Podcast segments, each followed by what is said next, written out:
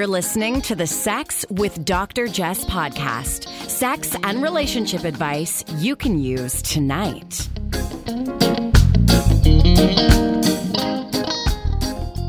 Welcome to the Sex with Dr. Jess podcast. I'm your co-host, Brandon Ware, here with my lovely other half, Dr. Jess. Hey, how you feeling today? I'm okay. How are you? I'm good. I sense there's a lot of tension in the air, not just with you, but just with the world. Yeah, you commented before on hypervigilance, and for me, it's an intensity that's this overarching feeling, making all my other feelings, exaggerating all of my other feelings, whether it's good or bad. Yeah, we talk about hypervigilance in these times where everything is changing, where our freedom of movement is restricted, where we're walking around with a little bit of fear, or if not fear, simply the unknown, right? Walking down the street, you don't want to walk too close to people, either because you want to protect yourself and likely because you might make them uncomfortable as well. So just everything in life has gone up in intensity, and I can feel it. So I just was thinking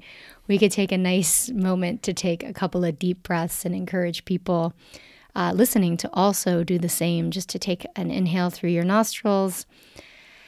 And then hold for a moment and exhale through your mouth. Are you doing it? I was doing it when you first started talking about it. And then I started reflecting on how I might have physically assaulted a banana, putting it into the freezer. What happened? I shoved it in because I was so frustrated. So this breathing really helps. So maybe a little bit more context there. Because you're feeling frustrated, all the little things get to you. So when I saw you earlier, like the freezer wasn't going to close, I saw you just punching the frozen fruit bananas to get it looser so it would fit. Yeah, trying to shake it up a little bit. But that's just more reflective of the overarching, like I said, frustration and intensity. Yeah. So, that aside, at least we get a moment to sit and talk about some topics that are of interest to us, because today we're going to be talking about pleasure mapping and self-care and racial justice in healthcare. We're going to be talking about the pelvic floor and much more with Dr. UC from UC Logic. So Dr. UC, they host Bourbon Tales on Instagram, where she answers all sorts of questions ranging from what do I do if my clitoris isn't that sensitive to how do I decide if my relationship is still worth working on? And I'm really excited to learn from her. You know, that's an interesting question when people ask, how do I decide if this is still worth investing in? What do you think of that? When do you know when it's time to just move on, stop working on a relationship? Wow. I don't know. I don't think I have the answers. Reflecting on my own relationships in the past, I felt like there was just this internal compass telling me that for one reason or another, it wasn't working out. Now, this was 20 plus years ago, so I think there's been some evolution, some internal evolution on my end, but I think I would need to start reflecting on my own behavior before I start thinking about whether or not a relationship is worth salvaging, and think about my own responsibility in where that relationship was. That's a really good point, because oftentimes when we feel unfulfilled, we turn to outside sources, external factors as our automatic deficits, when in fact, sometimes we're not feeling fulfilled and it has more to do with ourselves. And we look to the relationship and we say, oh, well, we're not feeling the passion, or we're not feeling the comfort, or we're not feeling the love. And sometimes it is about the relationship, of course, and sometimes it's about ourselves. I always think, if you've given up on fighting, if you just can't be bothered to engage in arguing anymore, and I mean over a sustained period of time, of course we all have days where or weeks where we don't have the energy, but certainly check out UC Logic on Instagram, and we'll be chatting with her in just a moment. Before we welcome her, I'd like to thank our October podcast partner, Cliovana, for their ongoing support. Now, Cliovana is a non-invasive therapy that targets the clitoris to increase and enhance orgasm at the cellular level. So there's no penetration, no needles, no lasers, no downtime, and you can learn more at cliovana.com. So without further ado, let's get to the meat of this conversation and get chatting with our guest. Welcome, Dr. UC. Thank you so much for being here. Thank you for having me. Now, you've got a wealth of titles. So you are a pelvic health physical therapist, you're a sexuality educator, you are an AASECT certified sexuality counselor, you're an assistant professor at the University of Texas Dell Medical School, you're a program manager, you're on the faculty at U of M. So tell me how you got into this field. Tell us about you, your story. Wow. You know, it's funny. I got here because of my mother. I'm first generation American. My parents are from Nigeria, and I grew up in Dallas, Texas, and born and raised. And I told my mom, I said, "Mom, you know, I want to go to school out of state. I don't want to go to UT. No offense, even though I'm now employed by UT. I didn't want to go. I didn't want to go to any of the state schools. It wasn't because they weren't great. I just wanted an experience that made me uncomfortable, and helped me grow. And I was, I think, 14 at the time." And she said, well, we can't afford that. So you're going to have to, you know, get scholarships, internships. And so I got two internships. I got my freshman year in high school. I got an internship to work with the Dallas Cowboys, working with their CFO 3 days a week and in the summer. And then I got an internship with a physical therapist that I thought was a sports PT. And she ended up being a pelvic PT. And I had no idea what that was. And I just remember looking at the patient list that morning and I was like, oh, penis pain, you know, fecal incontinence, pain with intercourse. And I'm just like, okay, I guess I'll roll with it. And I fell in love. And I think ever since then, this has just always been my passion to work with people with pelvic floor disorders. See, I might have gone the other way and worked in football. I know, it was actually a really cool job, and I learned a ton. It was really a great experience. And are you a Cowboys fan? I am. I haven't. You know, I've been boycotting the NFL for a while, so I really don't even know who plays on what team anymore. But I am historically a Cowboys fan. Okay, I think Brandon's on an NFL boycott as well. It's a difficult boycott, but it's worth it. All that nonsense going on. Yeah, I do miss it though, because the athleticism there is just phenomenal. So I agree. I hear about it. Yeah. I grew up in Texas, man. So football is like in my blood, and but you know, it was a worthy sacrifice. Agreed. So, yeah. Well, you know, that brings us to some of the work you're doing around race and power, specifically in your field in healthcare. And you teach a course, and it's coming up available again, The Intersection of Race and Power, Healthcare Redefined. I'd love to hear about this course and also why it is so important to be talking about race and power dynamics in healthcare training, in healthcare delivery, and in healthcare administration in the United States. Absolutely. So, you know, I thought about this, you know, I've been teaching for years, for almost a decade. I've been lecturing, I've been speaking at conferences, and I kind of fell upon talking about diversity and equity and inclusion and transgender health and racism, not because I felt it was like this niche, you know, area, but because I felt it was necessary. You can't talk about healthcare and not talk about racism and not talk about all of the isms, to be frank. And you know, when George Floyd happened, everyone started to, you know, try to showcase how woke they were, right? And people started to get called out in ways that I've been doing for years, but I had to do it in such a gentle way because I didn't have an audience that was really, really ready to hear it. Like they said they wanted to hear it. You know, it's how someone's like, I don't think you're ready, but I'm going to tell you anyway. You know, and that was me for years. So now people were open and ready. And I'm so used to lowering everyone into bathwater about their nonsense. And for me, you know, if you look at my social media, I always talk about this stuff. But I think that I what I saw, you know, around the world was people saying this, oh, do this, this, this, and this. But in reality, when I go back to work, no one was talking about it. You know, I'm in a multidisciplinary setting with gynecologists, you know, all the specialists, and no one was talking about it at all. No one was changing how they were practicing at all. And so it became this performative thing, right? Like people put a black square up or they posted Black Lives Matters, but the way it's getting integrated into practice in, I think, every field, but healthcare in particular, the outcomes and the costs of racism are life and death. Yeah, and you know, to be fair, it wasn't being implemented because people just didn't know what to do. Okay. And they didn't know how, they didn't have the skills.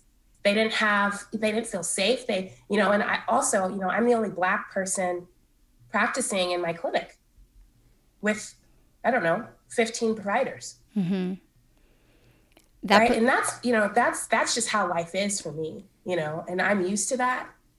But then when something like this happens and, you know, I'm functioning in my Black skin as a citizen, but then also as a healthcare provider, it's very difficult. And so I was sad for about 14 minutes. And then I said, okay, you know what? I'm going to do something about this. And I'm not Captain Save-A-Ho. I always tell people that. That's not my job, but this is the skill that I have. I'm a very good educator. So let me just create this course and offer it to the world. And if people want to participate, great. If they don't, that's their choice. That has to be, I mean, exhausting on you. First of all, thank you. And, you know, I want to send appreciation your way for doing this work because, yes, it's a labor of love and, yes, it's a part of your business. But it's also, you know, individually, it has to be a drain on you to be the only Black person in the setting, to always be speaking up, to feeling like you have to lower people into bathwater, as you put it. And so I'm curious on a kind of separate note, how do you take care of yourself? How do you make sure that, like, you're taken care of while you're changing the system and tearing down oppressive structures and fighting a fight every day, even when you didn't opt in? You know, I'm not great at that. I will be frank with you. It's something that I've been working on the past year, but in particular over the past 6 months, it's been a challenge. I will say that I do have a therapist that I talk to on a very regular basis. I'm trying to exercise more, not necessarily to lose weight or anything, but just to kind of feel better and to manage my stress and anxiety. And that's really been my primary self-care. And I have to say, my sister, who is older than me, and she's I have to brag on her for a little bit. You know, she's Cornell grad, brilliant, attorney, badass. And my sister's always been the introvert in our family. And my mom and I are just loud Africans. And my sister's not. But we've always been close, but this past 6 months has made us even closer because there are things that we see, right? When they say Black women, we see things that people don't, like 2 years before they even know that it's a thing. Mm-hmm. And that in and of itself is stressful, mm-hmm. you know? Right. And so I think that sisterhood, you know, really getting closer with my Black colleagues has really been helpful. Well, you know what, when I asked that question, you said I'm not great at it, but then you listed three really important things. I was gonna ask you, you know, what would you tell a client? And it sounds like you're already, you know, talking about therapy, exercise, and looking for that sisterhood or the common support. So to go back to this course for people who are interested, I'm certainly interested. So the intersection of race and power, healthcare redefined, yes. Is it open to like doctors, nurses, healthcare practitioners, sexologists, yes. administrators? Who is it for? Everyone. I said geared toward healthcare because I wanted to kind of talk about health and why we're seeing such discrepancies in the health of people of color and Black people. But it's really for anyone, even though it's geared to talk about, you know, chronic illness and stressors that really impact our ability to thrive as humans. And, but it's for everyone. I start from a very much a historical base because a lot of us, when we talk about race, we don't understand the history of race from the beginning. And I spend half the class going over history and how that informs how we define professionalism, mm-hmm. beauty, and health standards. And so that's a really important piece that I think a lot of anti-racist training tend to miss. That sounds so important, especially in this space that we call wellness, yes. which yeah. is so whitewashed and often focused on specific outcomes for only specific people. So, I look forward to taking this course. I think it'd be something really interesting for all of us, and encourage people to check it out. And do you offer CE credits for professionals? I do. I only have CE credits for physical therapists, but I'm in the process of the applications for social work, and I'm working on nursing. So hopefully by the end of the month, we'll get all of that stuff geared towards. So step by step, we're getting those CE credits. Awesome. And I hope the folks at AASECT, if anyone from AASECT is listening, as I know some people do, please help out with this, facilitate this process, because AASECT is always talking about how they want to do better. And, it's definitely time to put their money and their actions where their mouths are, and maybe help out. Figure out how we can get AASECT credits for this as well. So yeah. So I found you. I don't know how I found you. It may have been through Adam Maurer from Moontower Counseling. Are you buddies? Oh, I love him. He is a gem. I know. I love him so much. He's just, although we just go off together, he makes fun of me for my sports. I make fun of him for life. So I think I may have found you through him. I'm a huge fan of your Instagram. Thank you. You deliver really powerful stuff and dissect these complicated issues in this really digestible format, right? So not everybody wants to pick up an academic journal. Not everyone even really wants to pick up a book, but you have a show every Sunday night on IGTV called Bourbon Tales, and you talk about so many different things, and I wanted to chat with you today about some of those as well. So recently, and I'm going to paraphrase here, you had someone write in about a hypersensitive clitoris. I'm Canadian, so it's actually hypersensitive clitoris. But I love it. I love it. Teach me. Actually, we can't agree. Like, it's not actually a Canadian thing. Anything I say wrong, I either blame on my mother or my Canadian side. I love it. So you talk about pleasure. I talk about pleasure. We share techniques. We share, we don't share toys, but we talk about toys. Right. I was like, I'm a little selfish when it comes to that. Yeah. But everything else I share. And so many of these techniques focus on the clitoris. I can't even say it. The clitoris. And the clitoris is more than just the little pea-sized bump at the top. But for someone who does have a really sensitive external or head of the clitoris, how can we still derive pleasure from touching, from licking, from sucking, from vibing, from fingering, from all that jazz?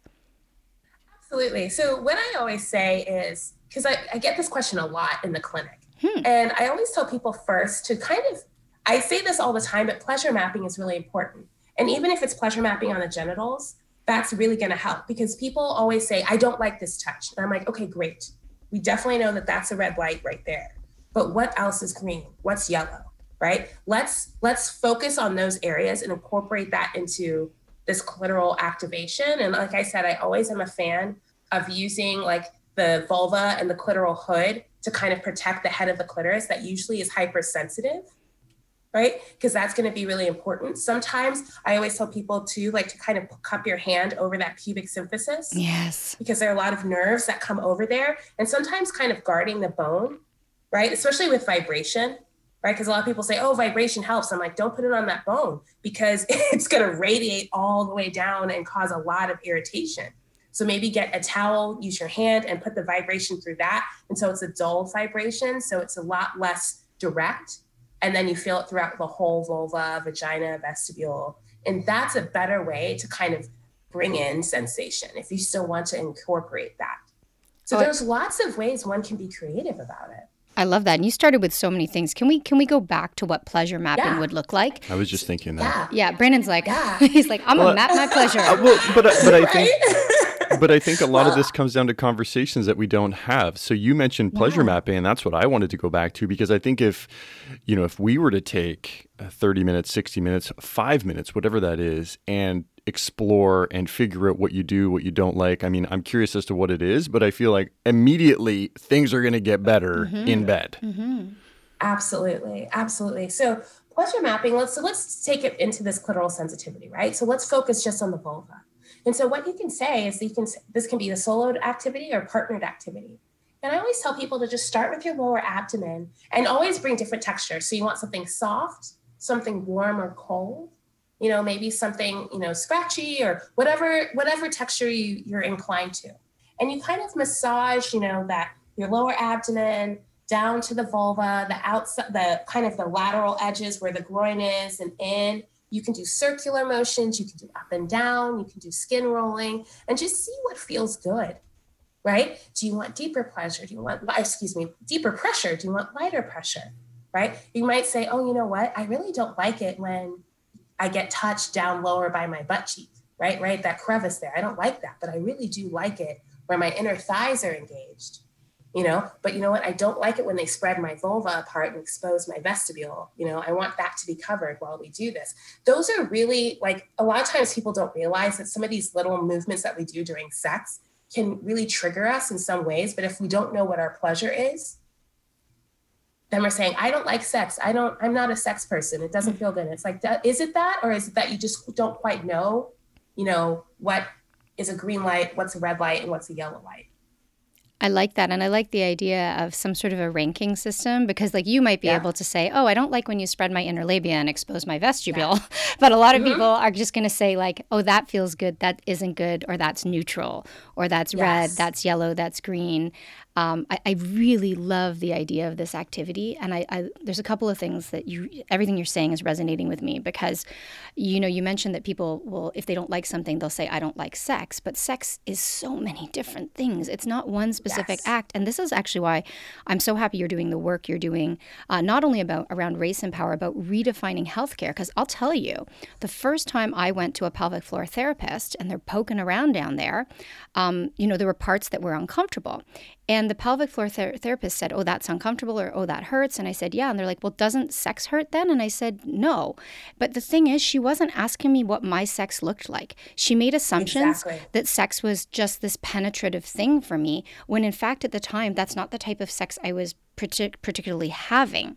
And so, but she kept saying sex, and I kept saying no. And I probably could have corrected her or, like, explained to her my situation. But of course, not everybody has the language or the tools, or even feels they have the confidence or the right to speak up to a healthcare practitioner. And so that really, really resonates with me.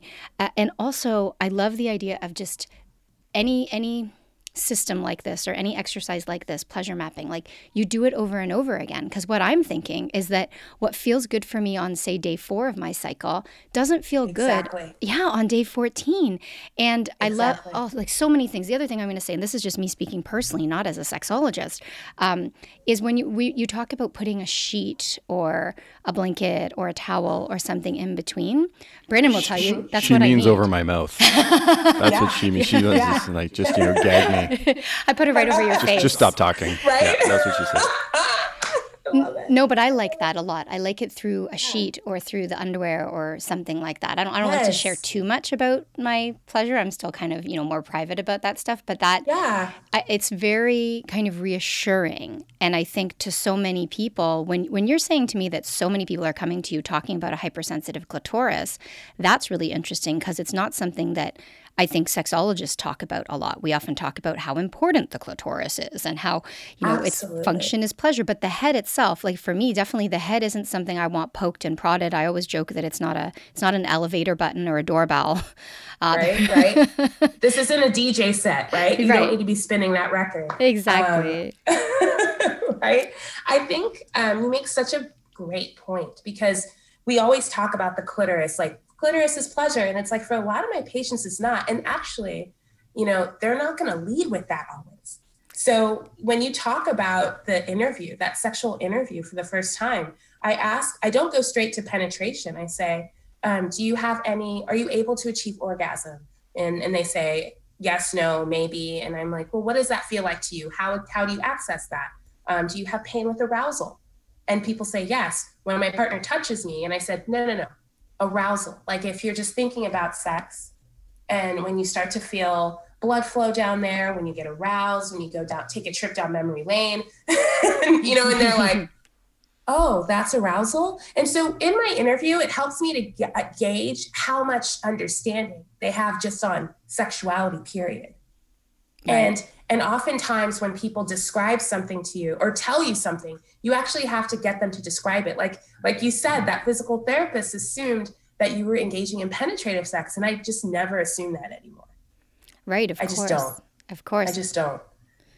You know? And if we go to like physicians, like MDs, it's the assumptions tend to be even, I think, more voluminous and more rigid. And yeah, I'm so glad that we're having these or we're seeing these conversations in healthcare.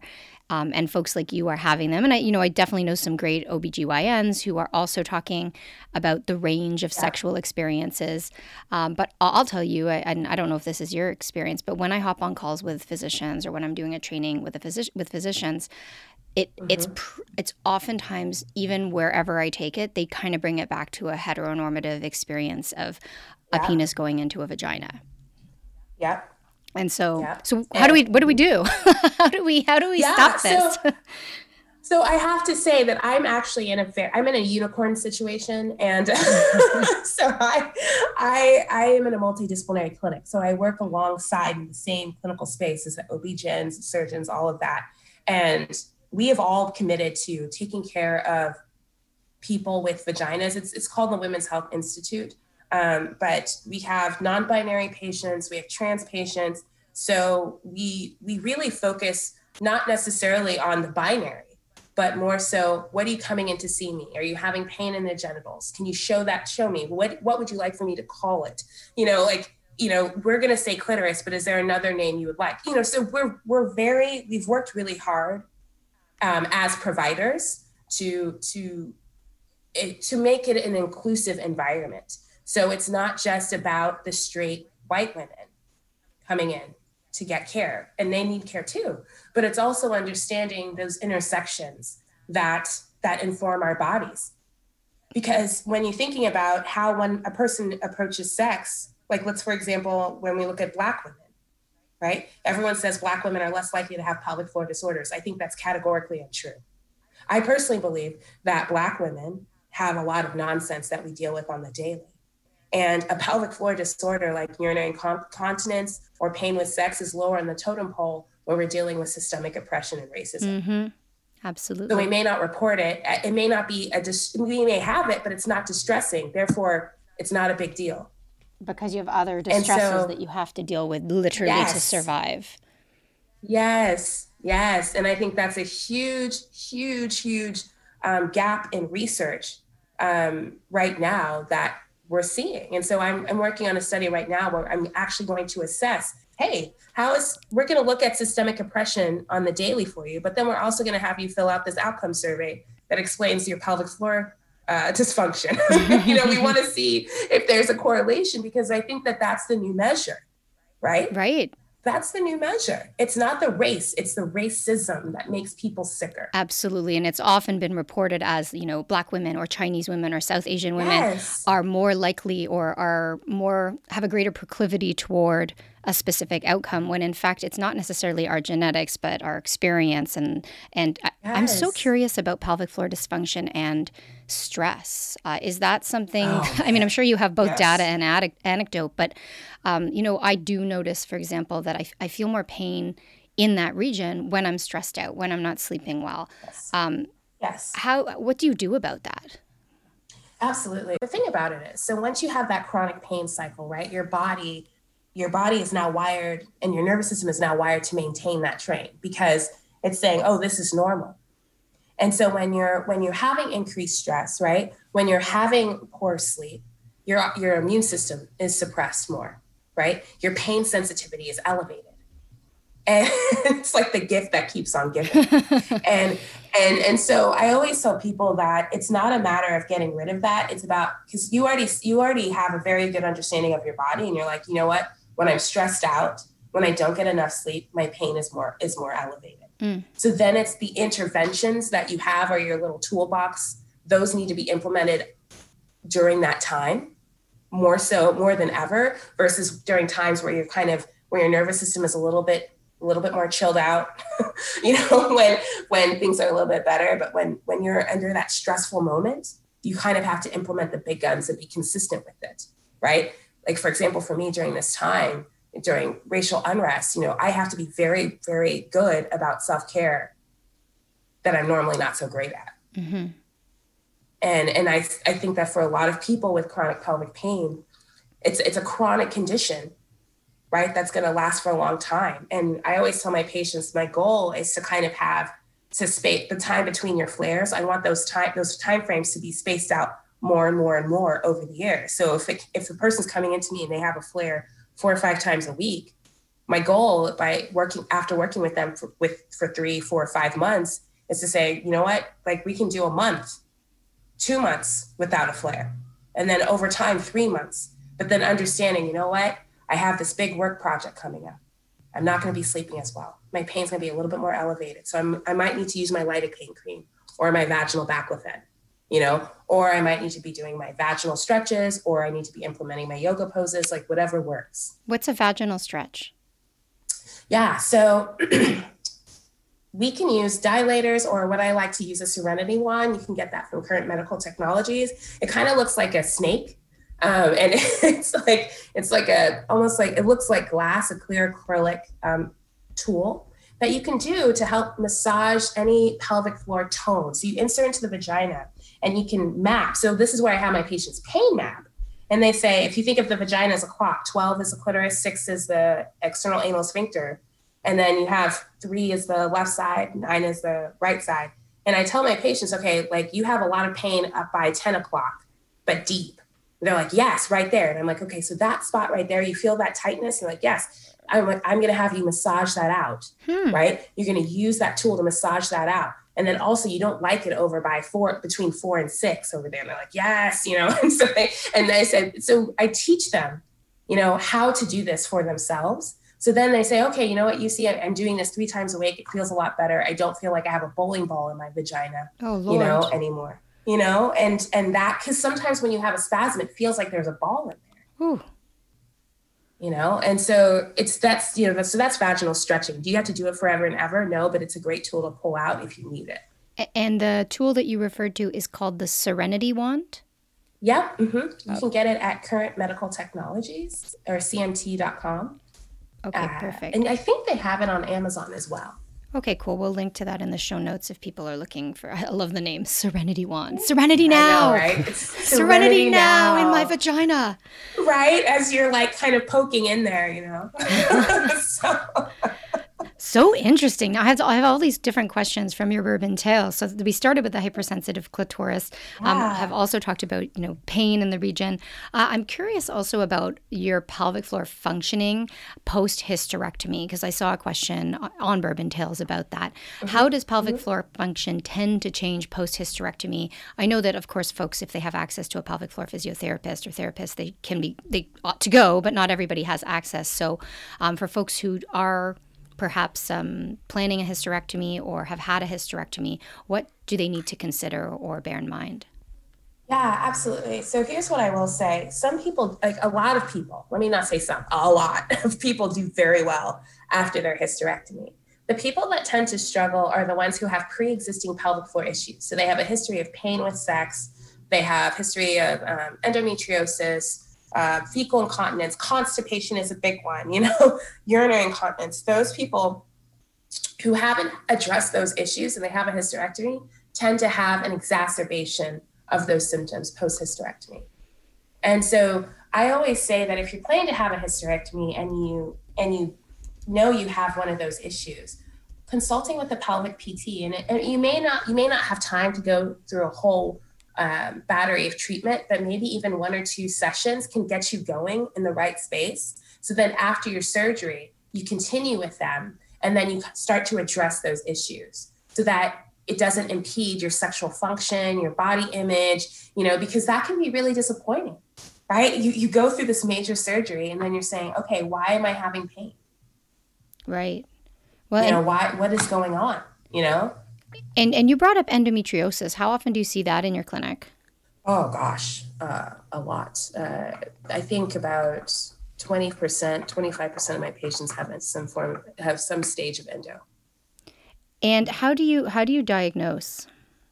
So that is done through surgery. So that is done through, you know, with a minimally invasive gynecological surgeon specialist that's going to look, do an exploratory surgery to say, yep, you have endometriosis. We can see that because, you know, you can have ultrasound, you can have, MRIs, things like that, but it's not going to be able to definitively say, yes, you have endometrial implants, you know, in your bowels and your spine, you know, all in your abdominal cavity. So that's definitively diagnosed through surgery.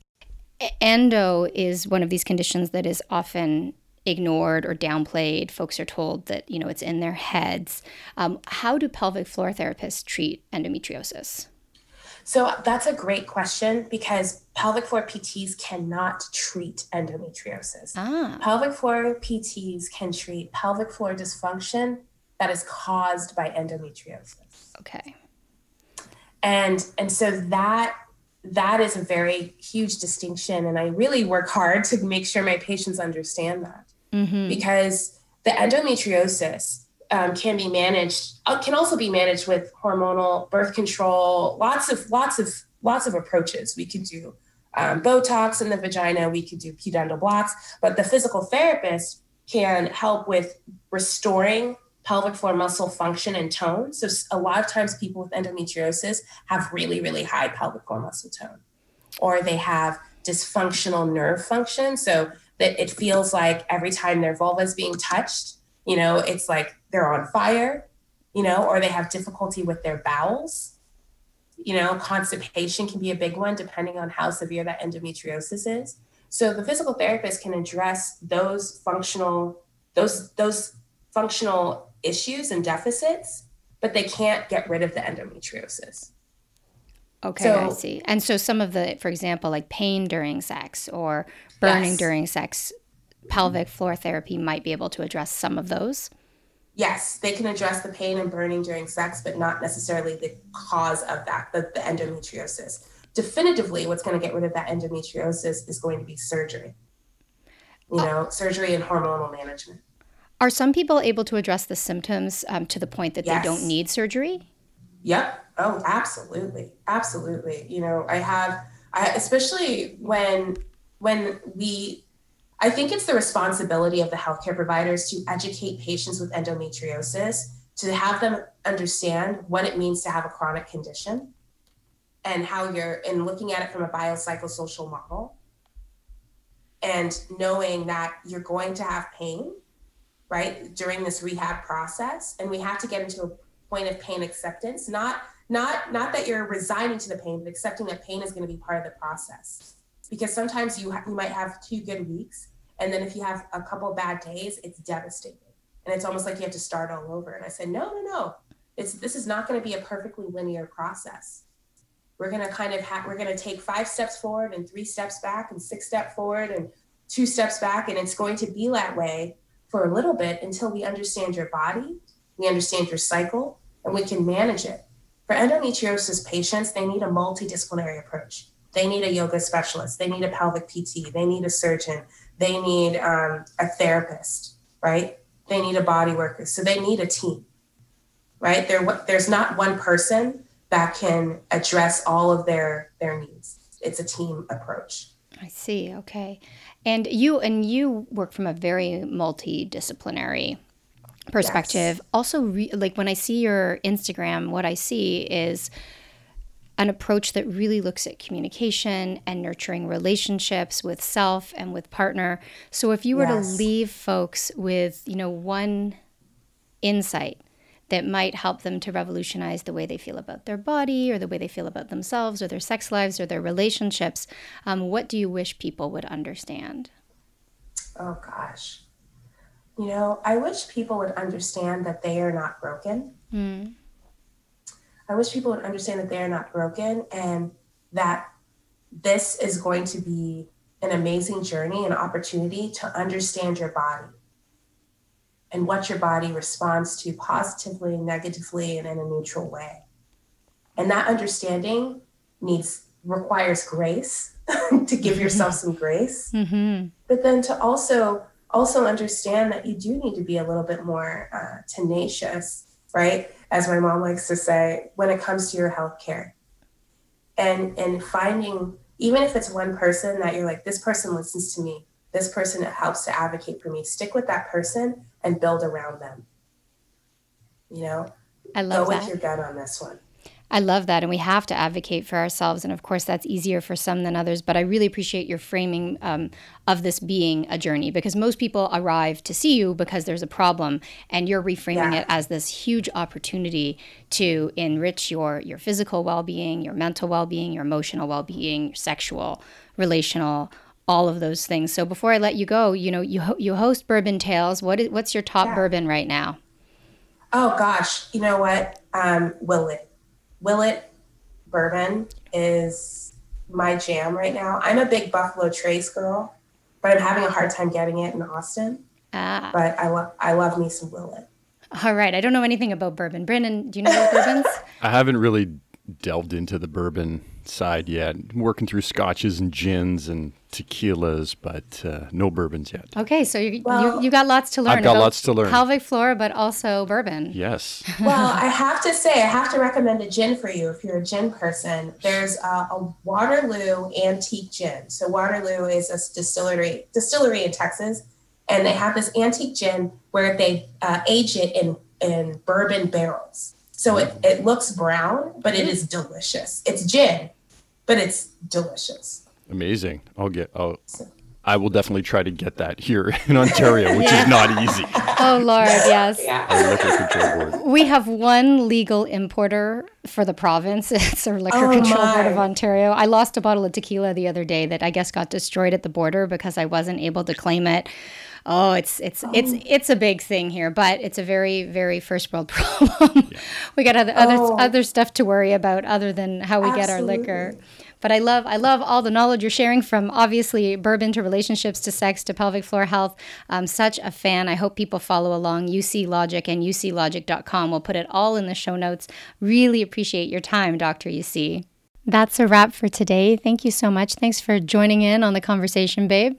Yeah, absolutely enjoyed every part of it, and actually really enjoy Dr. UC's Bourbon Tales. I've been watching them and find them helpful and very short and concise. Really, really enjoy them. Yeah, that's true. It's a real skill to be able to answer a question in a minute or two. I don't have that skill, but certainly admire it. So thank you to you for joining us.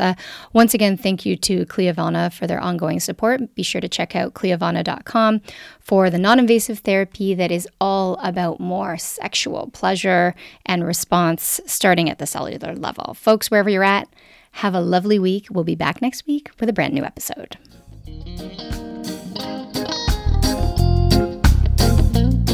You're listening to the Sex with Dr. Jess podcast. Improve your sex life. Improve your life.